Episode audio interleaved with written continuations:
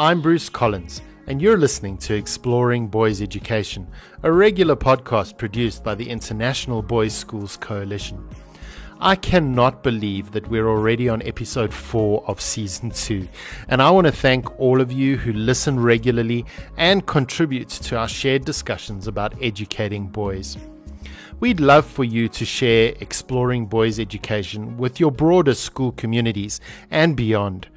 All of our past episodes are available on Spotify, Apple Podcasts, Google Podcasts, and other platforms. Parents and others can benefit from the insights shared by our guests.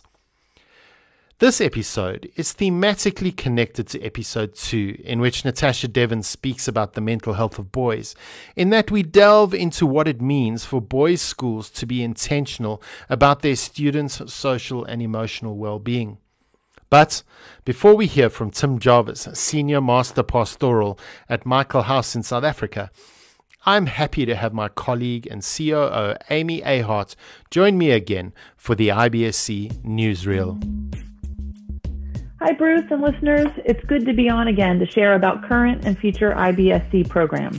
Amy, our current scheduled online classes are running well, and we have a number of faculty from boys' schools worldwide participating in both our new Boys and Belonging class as well as our Teachers New to Boys Schools class. That's correct, Bruce. And anyone listening who missed out on those opportunities are able to sign up for the next round of classes, which will be hosted from February to March 2021. Also, we have heads of school from around the world who are currently participating in our new Ideas Lab program and the Headways program, which we run in partnership with the National Coalition of Girls Schools, is also on the go. Our Parenting Boys speaker series also kicks off this week with our first keynote on the mental health of boys. And while registration for this first event is now closed, we have a second keynote planned for November 17th, featuring social media law expert Emma Sadleir speaking about boys and social media. Amy, this speaker series is open to educators and parents at IBSC member schools, with each session in the series including a 45 minute pre recorded keynote address, followed by an asynchronous conversation with fellow participants and the speakers on a discussion board. Participants have access to this content and conversation for three consecutive days. And in this time, they can comment on the keynote, interact with the speaker, share their own resources that may benefit others, and learn from the information that global colleagues and parents contribute, and more. All this information about our speaker series and other future programming can be found on our website, www.theibsc.org. We hope you'll join us. Amy, thank you so much for helping me highlight our member programs. I'm looking forward to connecting with you again on our next episode. But now, let's move on to this episode's focus the pastoral care of boys as we speak to Tim Jarvis. Tim, it's lovely to have you on Exploring Boys Education. Thanks, Bruce. I'm, I'm actually really looking forward to this. This has uh, been excited about this ever since you got a hold of me. Great. Well, Tim, you know, just to give our listeners some context, right in the beginning, we're going to be talking about pastoral care in boys' schools today. Um, but maybe let's just start with a little bit about you, who you are, what your role is uh, at the school you're at. You're at Michaelhouse here in here in South Africa, but maybe you could give some context about the school too, and and what you do there. For sure.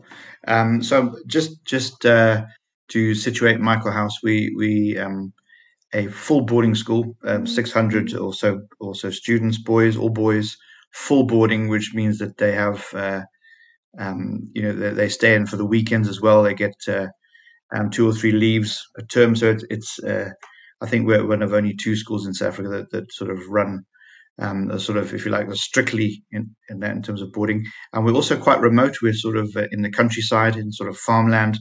Um, so 45 minutes away um, to my great frustration from the nearest cinema because um, I do enjoy movies. Or and then my role at the school, I've I've, I've been here since 2004, I think it is, um, as the school counselor, and uh, I've continued the last sort of uh, six or seven years. I've continued that role, but I've also been what they call the senior master for pastoral care. So trying to bring that um, awareness and um, uh, you, you know um, the, help help the rest of the staff um, in terms of the ability to provide pastoral care across the school, not just um, from the counselling department, if that makes sense.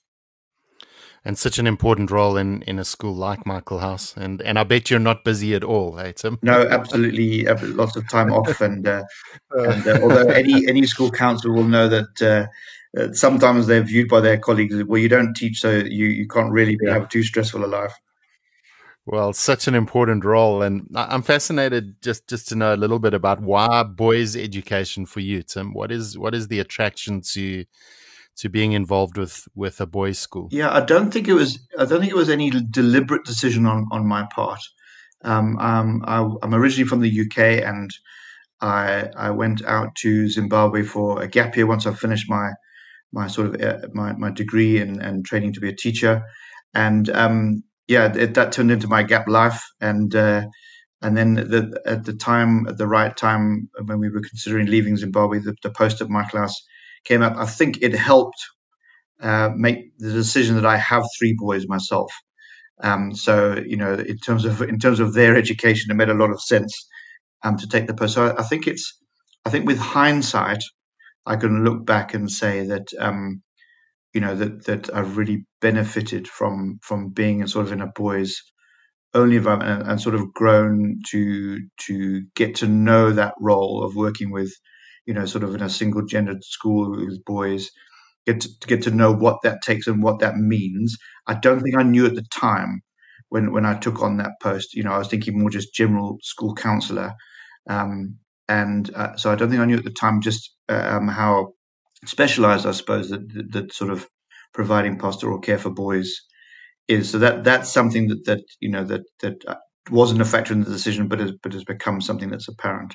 So I mean, for example, Bruce, I mean, you all know this. You've worked in in boys' schools, but um, you know, we had an exchange uh, teacher exchange from a, from a school in Canada, and uh, he he was from a co-ed school, and we were doing our interhouse um, productions, and you know the the, the boys on the stage, um, drama productions. The boys on the stage were very happy to sing, dance, act, and he he he remarked that they wouldn't get their boys to do that because they would be too self conscious in front of the girls, for example. Um, so I, I, think there are there are certain things that allow um, you know, with with only having boys there that that that give boys freedom in certain ways, um, you know, to to sort of express parts of their identity that they might not in other situations.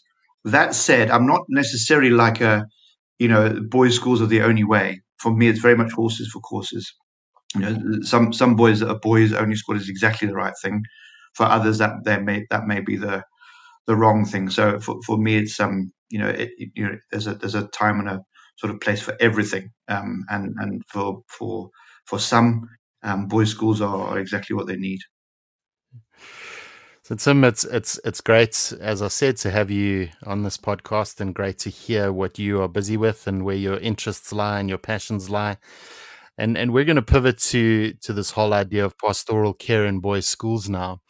And uh, you know, I love stories. I think there's power in narrative, and um, I, have been privy to a story that that that that you share about enga- an engagement with with a boy, and maybe we could start there. Um, and and we'll end this this time with with the conclusion of that story as well. But I think it'll set up well what we're going to talk about today. You know, the the, the one day I had a, a, knock on my on my door. Um, it's a few years back now, and um, in walked a boy, and he was clearly um, he was clearly under the weather. Um, you know, sh- shoulders were hunched, uh, eyes down. He just had that look of someone who wasn't coping. Um, and uh, so he came and he chatted and and um, uh, around various things. And um, but but as, you know, as we went through, I just got the sense that he wasn't saying what he wanted to say. And um, so we the, the sort of time was coming to an end, and I think there were I think there was some. My next appointment was sort of waiting outside, so I was aware that we hadn't really um, got there. So, so I, I, have sort of um, uh, one of the things I, I often do, is, uh, I, I would say, have you said everything that you've wanted to say? Have we covered everything? And um, and I said, I can see there's there's something wrong. You know, can can you can you tell me what it is? And because um, he hadn't really got to to the heart of, of what he wanted to say. and I think um, I don't think I'm exaggerating when I say there was silence for a full for at least a minute. It could have been it could have been longer, um, and there was there was and he just couldn't bring himself to actually get any words out at all. Eventually, he managed to look up and and make eye contact and and said, "I just can't. I, it's too hard to say." Um, and I, I know I know now from experience that, that sometimes for boys and probably for men as well, it takes a lot to a work out what we're what we're feeling about something, and b then to put it into words is even harder. So I, I, I but at the same time, I didn't want to sort of let him let it just end there. So I said, well, won't you take some time to go and think through what you're feeling and and and, and what you would like to say, and come back in a few days' time because Bruce, I, I think like um, boys can literally take days sometimes to work out what they want to say. Um, and and and Celia Lashlie, who wrote um, "It'll Be Okay," and she's spoken at IBSC conferences before um, from from New Zealand.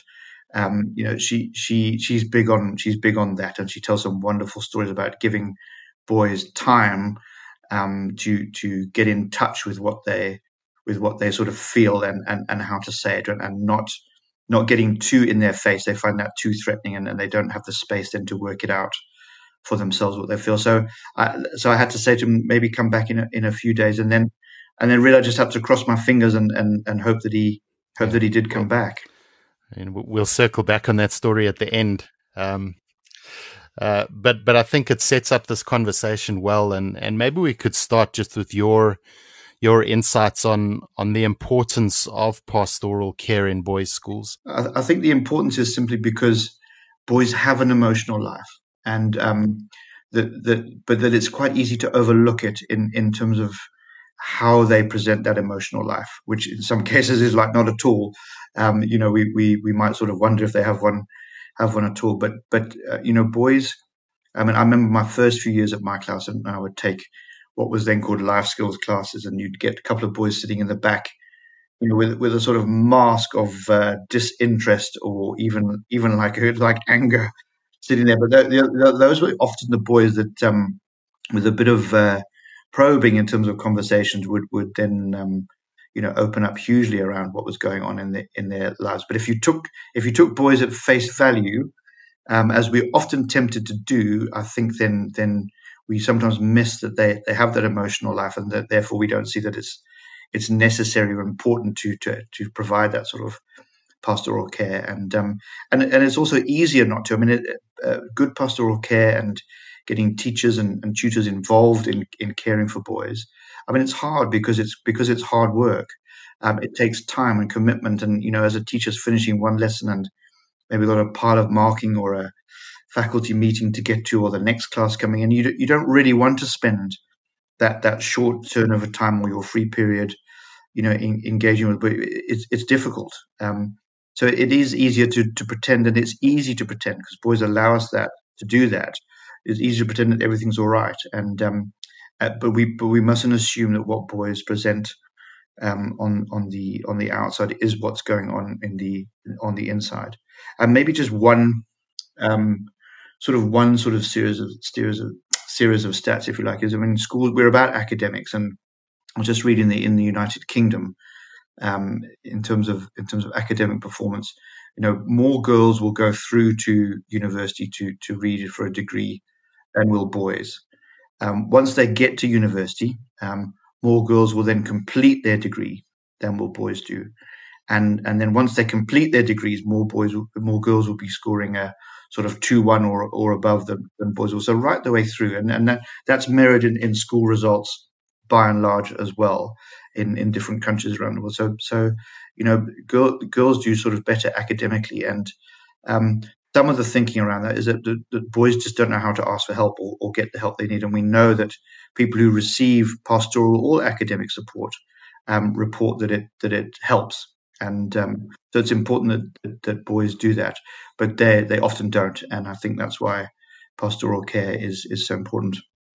And I mean, you've alluded to this veneer that boys have that that everything is okay, and and that's what they present. And and I'm sure one of the challenges around that is is these you know traditional views of of masculinity absolutely societal pressure around masculinity uh, your experience of that or, or, insights of, of how that presents in, in our school spaces? I think uh, look every every school has its own culture and every in every country um, society has their own culture ar- around that. But I, I think um, you know the, the, the way to sum it up would be that um, you know boys and and men struggle to acknowledge issues that might cause them to be perceived as vulnerable in some way. For some for some reason it's that's you know being vulnerable is not associated with with being a man. And and if you take if you take a whole lot of boys um, together all trying to work out what it means to be a man and trying to prove their masculinity because they're just at that age um, it's it's even more intensified. And then and then you get a whole lot of boys you know, a fully male or boy environment, um, then it, you get that sort of hyper masculinity um, that sort of develops around, you know, that, that, we see everywhere, but it can be particularly prevalent in in um, all boys, all boys only schools. So, so um, I think sometimes it, it can be really exaggerated, and um, you know, there there it then creates a bit of barriers um, around um, approaching to ask for help because of the sort of shame or stigma that goes that goes with that. and I and I think that's you know the, the challenges in providing is that boys a don't think they need it, and if they do realize they need it, they don't want to show that they they need it. And then from a from a sort of staff side, I think you know we know that obviously boys have a lot of testosterone. Our, our colleague uh, down in Cape Town, Megan de Beer, um, often describes it as like every day a sort of a, a boy around sort of 15 years old it's like, it's like getting a, a, six shots a day of testosterone pumped into your legs so it sort of comes in surges and and you know they want to move and jostle and be competitive and all of those things. And so we we um, I think it was Michael Thompson in his, in his sort of Raising Cain series and book that sort of says we, we then focus on that sort of energy um, level and, and, and assume that, that that takes the place or that there's no emotions going on underneath that. So so while the energy is there, it doesn't it doesn't that, that physical energy is there. It doesn't mean that that is all boys are. This this sort of physical energy. There's there's there's everything going on with them uh, emotionally as there would be for girls. It's just it's just expressed um, in different ways, or or not at all in some cases.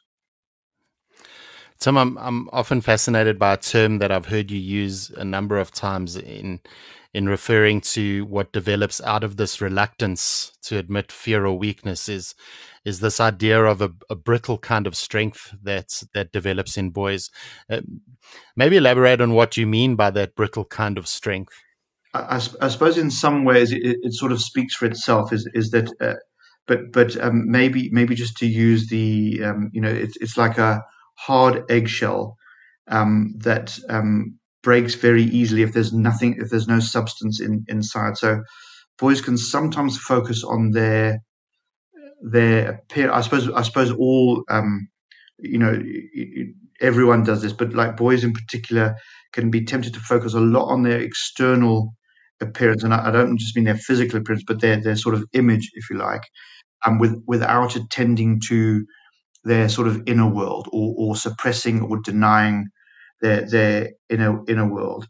And, and and again, just to quote M- Michael Thompson from Raising Cain, but he says, you know, boys get the message from an early age that they must deny parts of themselves in order to become a man, and he's referring to their to their sort of em- emotional lives. And so you get on the surface a very strong, competent, successful um, person.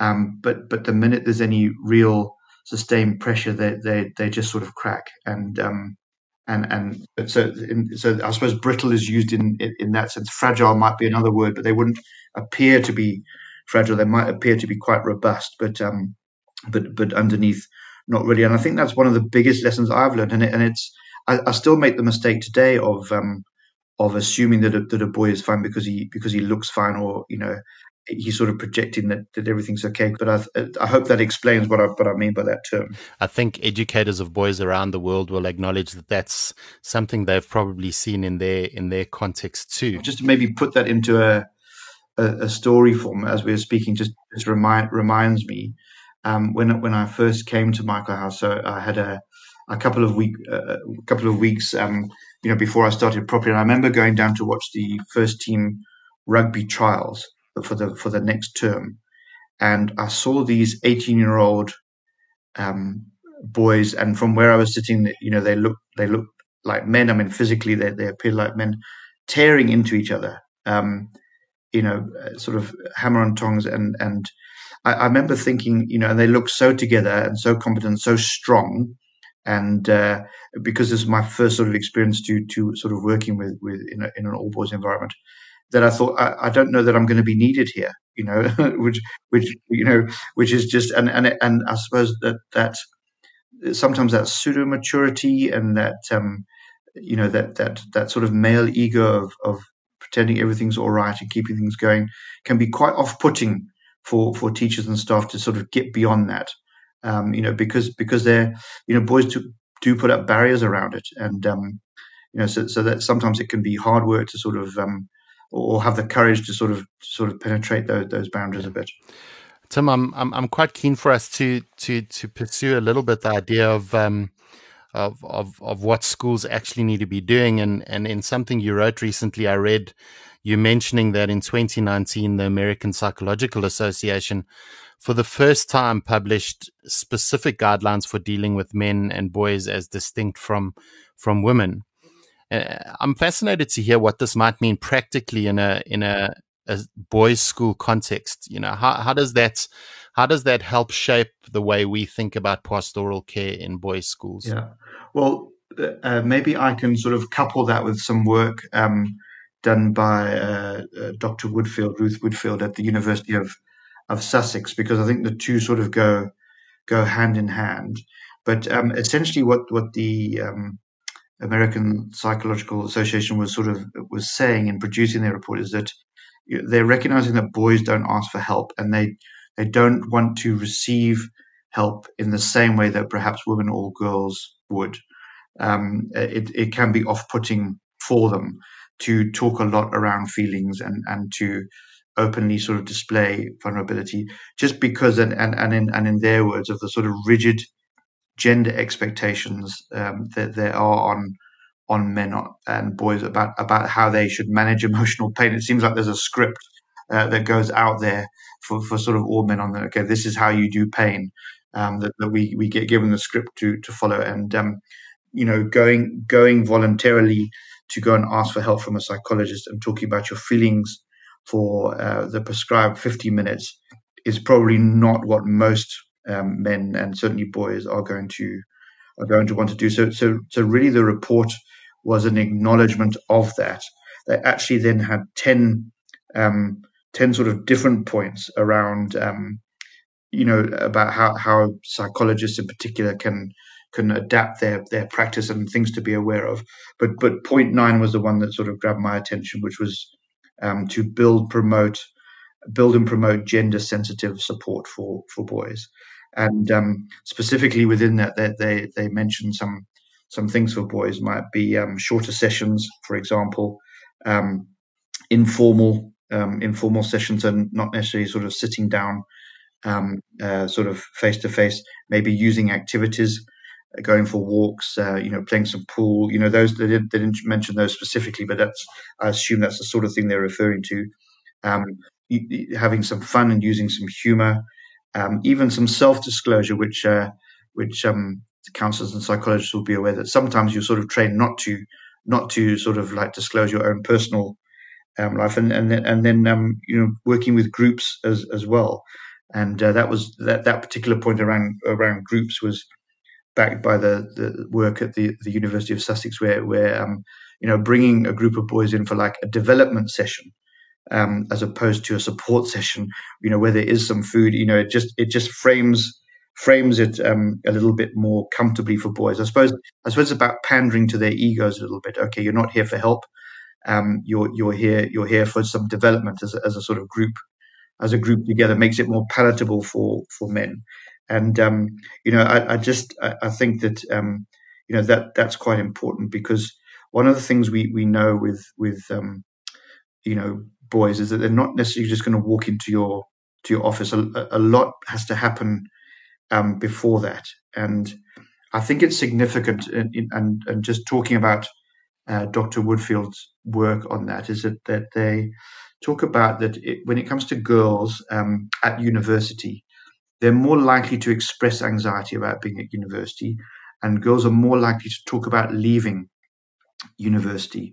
But when it comes to actually leaving, it's the men who are more likely, or the, or the, the males who are more likely to, to do that.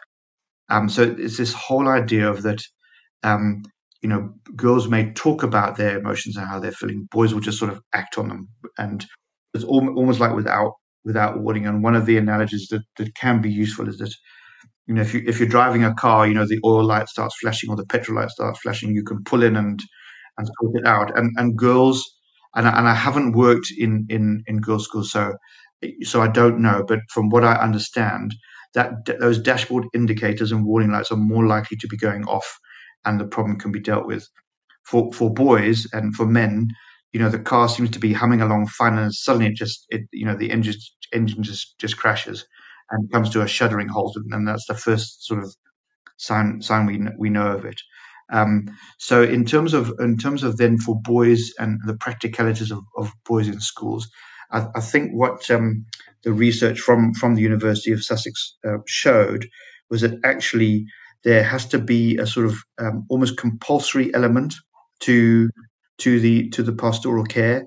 So um, that doesn't mean you sort of march everyone into a council's office, but it may mean, um, and you know what's what's quite big at the moment is digital tracking of mental health. So programs like AS tracking, for example, where where sort of all boys complete surveys, and there, there's um, you know there's then signposting around where there could be issues. Um, so that that would be one example. It it might be obviously the provision of, of things like uh, life orientation here in South Africa, or personal social health education, where there's a proactive element to um, you know to to what's provided, um, so that it's not just left to boys to decide if they if they want to go um, for help or not, but they but they actually have to um, they're actually sort of um, channeled towards that help.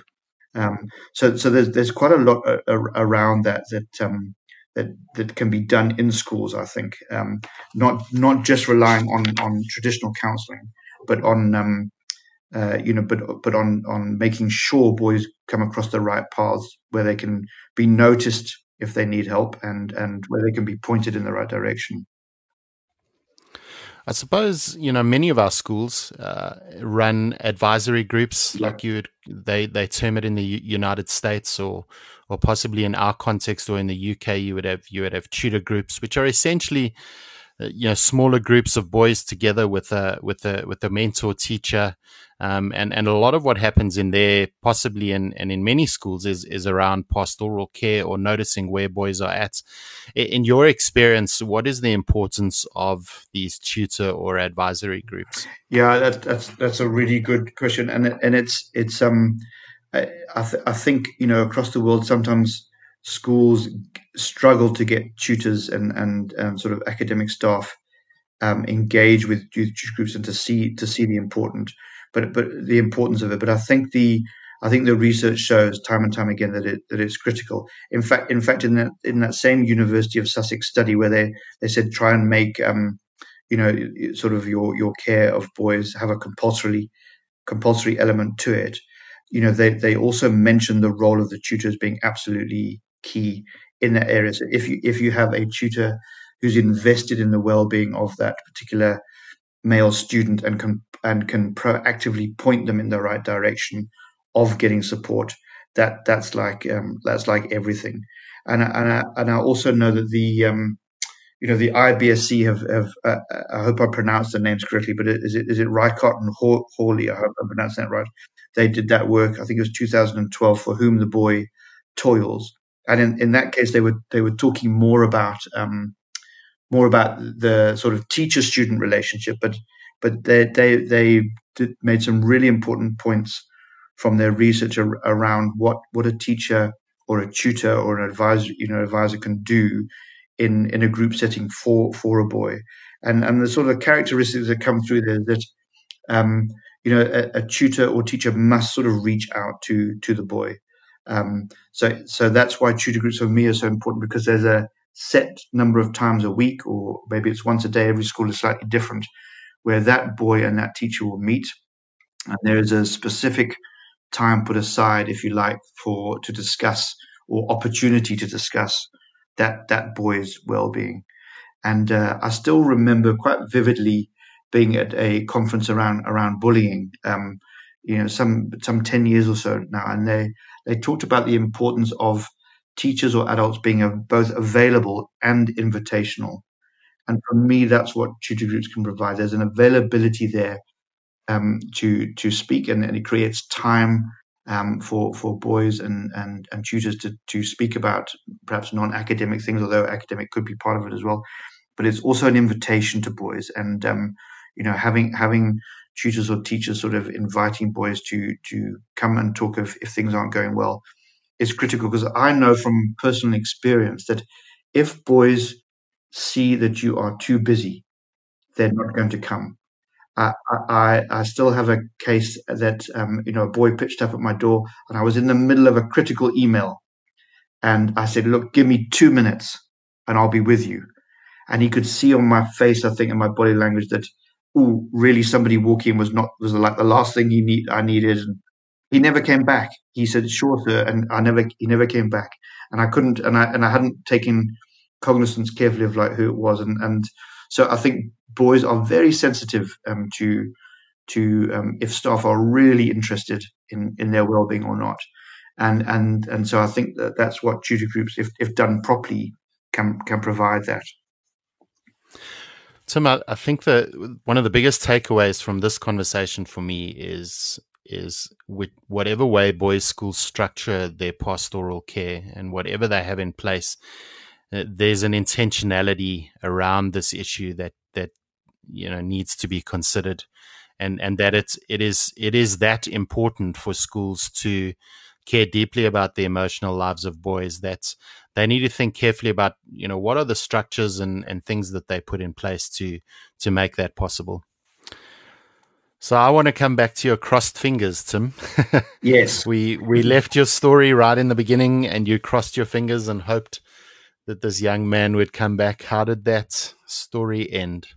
Well, he did come back, uh, and it, it, was a few days later, and um, he he was able to put into to words just how much he was struggling, um, and um, you know it, you know, and as as we talked about it, it you know it, it turned out he was quite severely depressed, um, and had been for some time, but for various reasons, um, um, sort of culture, family background. He he it just wasn't a thing that he could uh, easily open up about or or to. I'm going to wrap up our conversation with with a quote directly from you, and, and I think this struck me as I as I've read things that you've written. But you say this, Tim: the easier we can make it for boys to be emotionally courageous, the better for everyone. And and I think that really strikes me as as as true and as as valuable. And so I want to thank you for your time. I want to thank you for your insights. And I want to wish you all the best for the work you do with boys at Michaelhouse. And I trust that what you have shared today will will also give impetus and will have impact in in teachers' ears around the world. So thank you very much for your time. It's only a pleasure, Bruce. I've, I've really enjoyed it. We'd love for you to share your thoughts with us. What strategies does your school employ to maximize the social and emotional well being of boys? What really resonated with you as you listened to Tim? Connect with us via email on ibsc at the ibsc.org or drop us a note on Twitter at Boys Schools. Lastly, I'd encourage you to visit Tim's blog. There's a hardy in my garden, is what it's called, and on his blog, he writes about pastoral care, educating boys, and education in general. There's a link to visit his site in the episode notes. Until our next episode, in which we speak to author Dr. Shimi Kang about her new book, The Tech Solution, keep safe and keep well.